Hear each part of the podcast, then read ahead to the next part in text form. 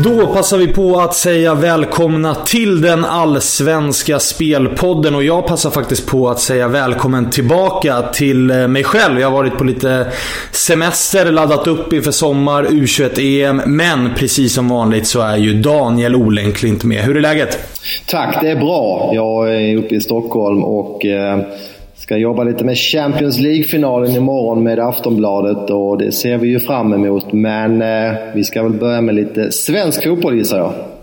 Vi ska börja med svensk fotboll, men vi ska faktiskt också gå in lite grann på Champions League. För även för de som följer Allsvenskan och gillar att lyssna på den här delen av spelpodden som bara är Allsvenskan så vill vi ändå ge en lite bonus och dela med oss av våra tankar inför finalen där jag också har ett eh, speltips. Men vi ska börja med Allsvenskan som startar redan ikväll.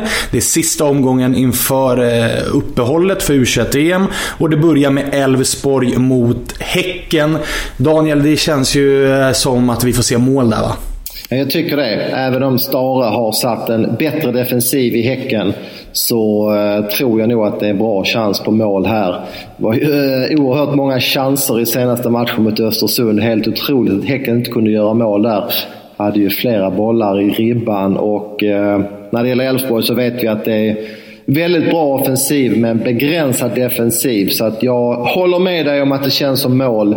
Men det tycker marknaden också. Det är ju en trelina här och jämna odds. Så att eh, jag hittar inget spelvärde här. Jag hade velat ha lite högre odds för att spela. Mm, jag rör faktiskt inte heller den matchen. Intressant fakta inför matchen är ju dock att Elfsborg, man ligger eh, nia, men man har gjort 22 mål. Det är mest av allihopa. Det är tre mål mer än det laget som har gjort näst flest mål. Intressant också med Häcken, som du är inne på, med Stare, är ju att han har fått in en stabilitet som gjort att man än så länge, visst man ska inte dra för stora växlar, men fem matcher har man spelat på bortaplan. och Man har inte förlorat en enda. Det är inte riktigt det Häcken vi är vana att se. Nej, helt klart. Ett insläppt mål säger statistiken också på bortaplan. Eh, sju totalt. Och faktum är att Häcken bara har ett målsnitt på runt 1,8 per match.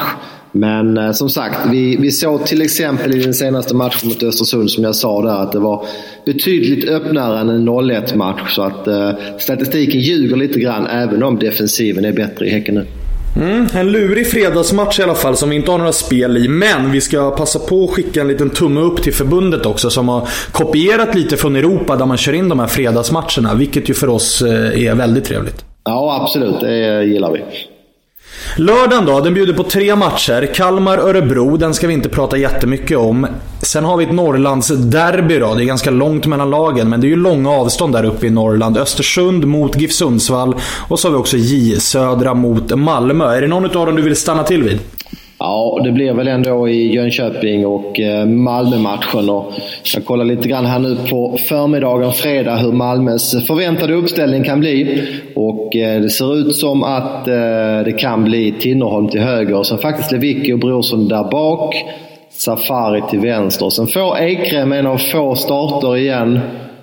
Christiansen, Rakip, Jutun och Jeremejeff och Rosenberg på topp. Och då eh, märker ju den eh, noggranna att både Cibicki och Berget eh, riskerar att bänkas i den här matchen. Och det säger ju mycket om Malmös bredd. Det gör ju det och jag bevittnade ju den bredden med egna ögon i Malmös senaste match borta mot AIK. För där var det ju faktiskt en eh, riktigt bra fotbollsmatch. Den hade kunnat sluta hur som helst, men den avgörs eh, tack vare att Malmö har eh, tre, fyra spelare som de kan sätta in som hade gått in i samtliga startelvor i alla andra lag i Allsvenskan. Det hade inte AIK som gick på knäna sista 15 minuterna i alla fall. Eh, därför så tror jag också att Malmö vinner här. Jag kommer eh, spela eh, borta segern till runt 1,80. Eh, även om då Berget och Cibicki bänkas. För, precis som jag var inne på, eh, det spelar inte så stor roll. Det har varit ganska svårt att läsa av Malmös startelvor den här säsongen. Men å andra sidan så har de spelarna som har kommit in från bänken visat eh, kvalitet och inte direkt några sura miner. Utan kommit in, avgjort och kanske fått starta nästa match istället. Så att man har kunnat rotera, men man har uppenbarligen eh, klarat av det väldigt bra i och med att man eh, leder allsvenskan. Så att, eh, jag tror Malmö vinner det här. Ja, jag, jag hör vad du säger. Jag har lite, eh, lite större respekt för Jönköping hemma. Den där planen är inte alltid helt optimal även om vädret nu gör väl att den här planen ska bli bättre och bättre. Det är rätt mycket sand i den där eh, gräsplanen, eller har varit i alla fall under våren här. Så det är ju en fördel för Malmö att eh, möta Jönköping i, i juni månad jämfört med i fjol där man mötte dem, det var väl redan i april. Om du minns den matchen där man förlorade. Så att eh, det, är, det är nog en bättre plan för, för Malmö i det här läget. Mm. Innan vi lämnar lördagen helt och hållet Daniel, vi ska inte gå in specifikt på någon av matcherna, men det är en intressanta matcher klockan 16.00 i och med att tre av fyra lag befinner sig där nere i botten. Det är alltså Kalmar mot Örebro, Östersund mot GIF Sundsvall. Vi har Kalmar, Örebro och GIF Sundsvall som är eh, 12, 12, 13 och 14 plats då blir det.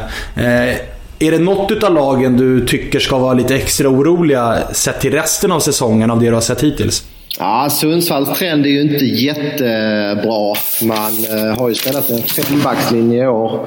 Har kunnat eh, stänga till bakåt eh, på ett bättre sätt. Men i de två senaste matcherna, ja, då har man släppt in fyra mål mot Göteborg och nu tre senast mot Kalmar. Så att, ja, jag kommer att syna Sundsvall väldigt noga. Man möter ju ett väldigt anfallsstarkt Östersund som eh, lyckades vinna borta mot Häcken senast. Det var en, eh, ja, det var en häftig match att se. Det var gott om chanser den matchen. Och innan dess hade ju Östersund ett ganska tufft schema faktiskt. Så jag tror att den här viloveckan har gjort Östersund eh, gott. Och Sundsvall måste upp på en helt annan nivå om man ska kunna stå emot Östersund som ju har sett mycket bättre ut de senaste matcherna.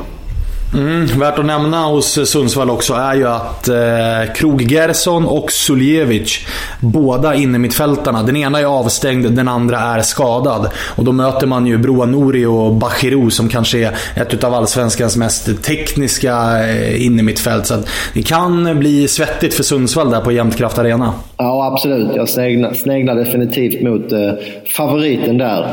Eh, inga speltips, men minus en och en halv till runt dubbelt eh, sneglar jag mot i nuläget definitivt.